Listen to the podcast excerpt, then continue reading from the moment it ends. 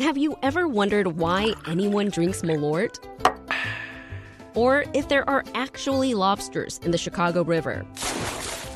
Then listen to the Curious City podcast, where we answer all your questions about Chicago and the region. WBEZ's Curious City is part of the NPR network and available wherever you find your podcasts. I'm Sasha Ann Simons, and this is Reset.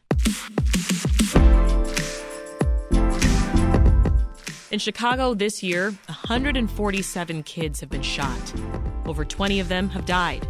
This, according to the latest data from the Chicago Police Department. But communities are banding together to stamp out violence in their neighborhoods. With us to discuss the root causes and solutions to gun violence is Tamar Manasseh. She's the founder of the group Mothers and Men Against Senseless Killings, or MASK. Also with us is Tal Hazak Lowy, executive director of Friends of the Children Chicago. Now, the stats only get worse. Gun violence killed 10 kids under the age of 15, according to a Chicago Sun Times analysis. Goodness gracious, you know that every year, for literally the past six years, I do these kind of interviews every year, right around this time, right in that week after Memorial Day, every year, every year. Mm. And for me, it's more of the same. I need something new. Once again, we're hearing the problems, but we're not hearing any solutions coming out of the city or out of CPD. So that's what I'm waiting to hear about.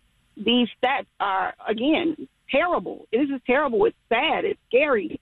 But I don't hear any solutions. And we've been waiting for years to hear them, and we never, ever do.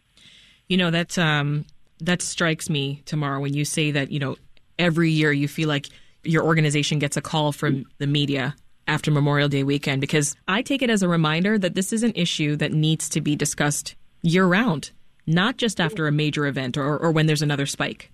Yep, absolutely. And that we're not proactive enough, not at all. We're always behind the eight ball with this. And the thing is, we all live here. It's not like we don't all know that this is coming. We all know summertime is coming. Mm-hmm. And we never seem to be in front of it. We always seem to be shocked by the numbers. We always seem to be shocked by this and shocked by that. And I don't understand how, considering we do this every single year. It's almost like people in Kansas saying they're shocked because there was a tornado, or people down south saying we're shocked that there were hurricanes. We aren't shocked.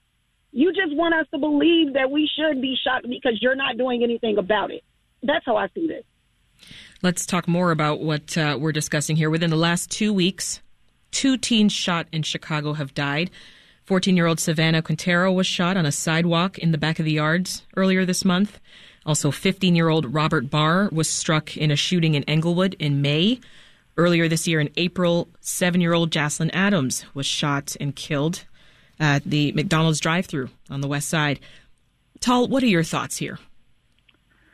Look, I couldn't agree with Tamar more. It's horrific that the kids have been shot and the kids have been killed. It's atrocious that adults have been shot and have been killed.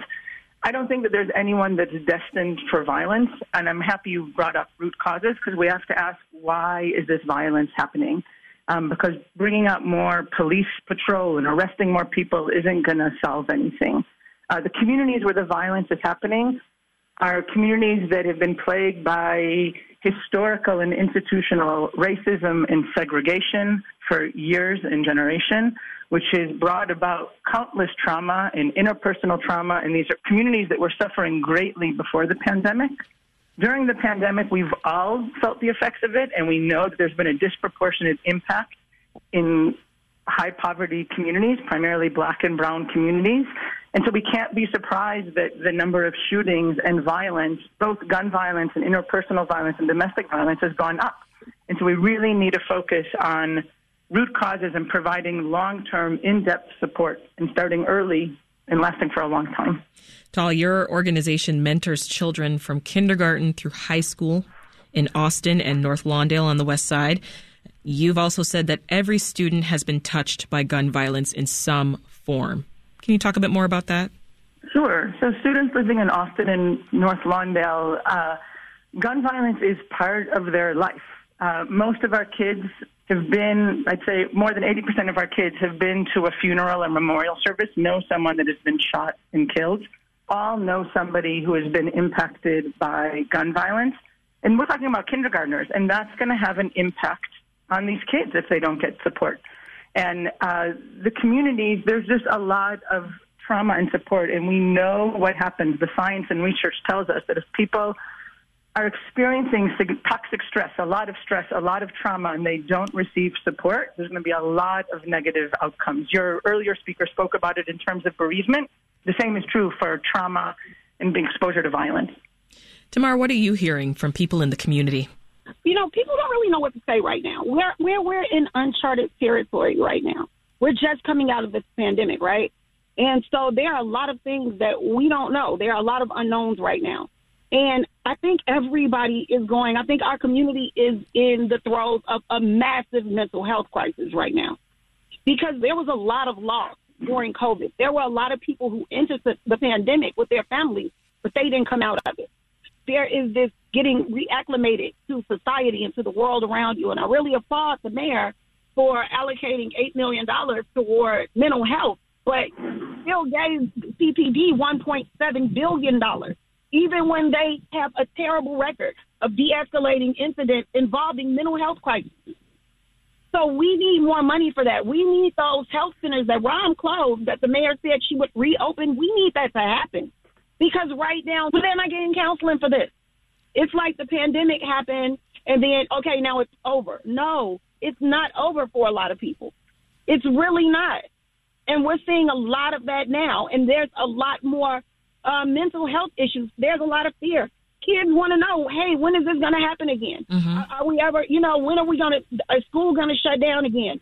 My granny died from COVID. There's a lot of trauma. It's not even just the guns. There's a lot of trauma that was brought about by the pandemic. But once again, it's not being treated. Just like PTSD is not treated in school. Just like kids don't get to deal with bereavement and they don't get to deal with the grief that they deal with on a daily basis in neighborhoods like Austin and like Englewood. They don't get to deal with that at school. There are no counselors there for them, just like there are none there now. And so it's like, well, why is this happening? It's happening because nobody is doing anything to stop it from happening. There's not enough being done to stop it from happening. There's enough being done to lock up people if they shoot somebody, but there's not enough being done to keep people from getting shot in the first place. Tal, you just heard Tamar talk about uh, the mayor and, and what uh, she's done for mental health in this city. What, what, do you make of how the mayor and the Chicago Police Department how they've handled gun violence? The answer is very complicated. There's lots of really good things that have happened, and there's so much more that can be done. Um, the investment in mental health, I think, is fantastic. The commitment to street outreach for violence reduction from today to tomorrow is fantastic. And we need to go deeper and do much more. Many people don't need just a counseling session with a therapist. They need really long term support that sticks with them, that's really in depth. People don't live their lives in siloed ways. And so the issues that they're facing with unemployment or unable to keep a job and domestic violence at home and addiction and mental health issues they need someone that can shift to deal with all of the issues, housing insecurity, all of the issues that they're facing in their lives. And if you sit down and talk to any of the people engaged in violence today in Chicago, the vast majority of them, if you take the time to learn their story, to see their humanity, and learn their experience as children, most of them were exposed to violence and significant trauma at an early age that wasn't addressed. And that's why it's so, so important that we start investing in young, young children because we know that with consistent, ongoing, in depth support for years, we can truly make a difference in the lives of these kids, especially if we serve their parents and caregivers as well. You know, both of you are focused on, on bringing solutions to the problem of gun violence. Tamar, you organized Mothers and Men Against Senseless Killings back in 2015. That was your way of interrupting violence and crime. What do you think has been effective in your organization's approach to addressing this problem? I think it has been um, the commitment. It has been the level of consistency. We're there every day, every day. And on that corner, before we were just having barbecues on a corner every day. But I mean, we're we're in Chicago. Everyone knows Chicago winters are very brutal, very unforgiving. So we actually built a structure there out of shipping containers where we built a community center, so we can be there year round. So we've been in school, you know, like since March 17th of last year, our doors have been open every day. because we did e-learning with all of the kids who were still going to CPS schools, but whose parents were essential workers and couldn't afford to not go to work. So we were there for those kids. And the thing is, that's what it takes. It, you do have to get to know people, and that is an everyday thing. That's not something you do on weekends. It's not something you do on holidays or special occasions. That is an everyday thing. Every day we see these violent situations cropping up. We see all of these different things happening every day in our community. If you look at the news every single day, we have to be doing something on a daily basis to fight it, on a daily basis to somehow combat it. And it, it doesn't work when you do it once a month or when you do it just in the summer or just in the winter or just on Thursday. You have to do it every day. It has to become a way of life. So I think that's what I've seen work more so than anything else. The yeah. level of that consistency, building relationships, you know, communicating with people as human beings on that level, not on the level of the crimes that they committed or on the level of education they have or any of that, on the level of them being human beings. We have to restore each other's humanity. We have to do that first because people kill people they don't care about because people don't care about them. That's what this is. So if you show them that you care about them, guess what? They start caring about other people. Mm-hmm. Hurt That's people, hurt really, people. Really big deal. Tal, uh, let's talk about Friends of the Children Chicago. Are there certain roadblocks that you've run into in your work? What would help you to ease the challenges there? I mean, the roadblocks and our our families are experience tons of roadblocks, and we're right by there by their side, um, and helping them overcome the significant hardship of their lives and to build support. But that's part of the job and part of the mission of what we do. You know, not every child needs the level of support that Friends of the Children offers. So we we have full-time, paid, salaried professional mentors. They're our staff that work with kids and we're involved in all facets of their lives for 12 and a half years, no matter what. But there's a lot more kids in Chicago that need our level of support. We just launched in Chicago in 2018. Most people still haven't heard about us, so we're really just trying to get the word out so that we can really throw our arms in a big hug in the families that are really facing the greatest risk factors uh, in Chicago. The issue of, of gun violence and the impact on kids here in Chicago, how can we help at an individual level? What, what's a good starting point, Tal? Look, I think educating ourselves and understanding and stopping ourselves from asking what's the matter with those people because the attitude of those people creates more difference, right? Our and our questions have to be what happened to that person and how has society failed them? And as we educate ourselves and humanize the people that we're talking about, and then really understand what trauma does to a person and understand and like go out and visit and understand the hardship that is happening on the west and south side of Chicago.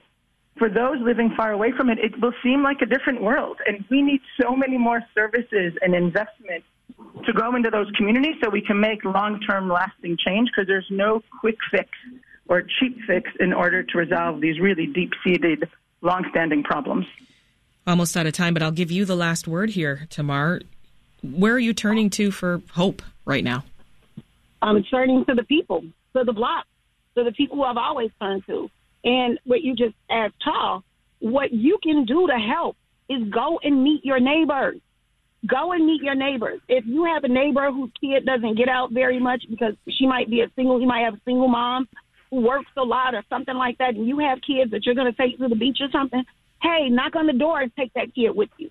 It goes a long way. Community goes a long way in this city. If you create community, people want to be a part of that. And after all, that is what stops violence. It is community. It is me being able to tell you what's going on with me and being being able to trust you enough to ask you for your help when I need it. But we just have to create situations and we have to open ourselves up enough to being those kind of people who can help other people, people can trust and rely on and confide in. That's what I suggest. That is the easiest thing mm-hmm. that you can do. You know, the, at the most ground level, that's the easiest thing. But like Tal said, it's going to take a lot. This is not a quick fix, but in my opinion, that's just a really great place to start. Gosh, something you just said stuck. If you create community, people want to be a part of that. Amen. That is Tamar Manasseh, founder of Mothers and Men Against Senseless Killings, or MASK, and Tal Hazak Lowy, executive director of Friends of the Children Chicago. Tamar and Tal, thank you both so much. Thanks so much. And that's today's reset. Keep an eye on this podcast for more great conversations. I'm Sasha Ann Simons. Thanks for listening, and we'll meet again tomorrow.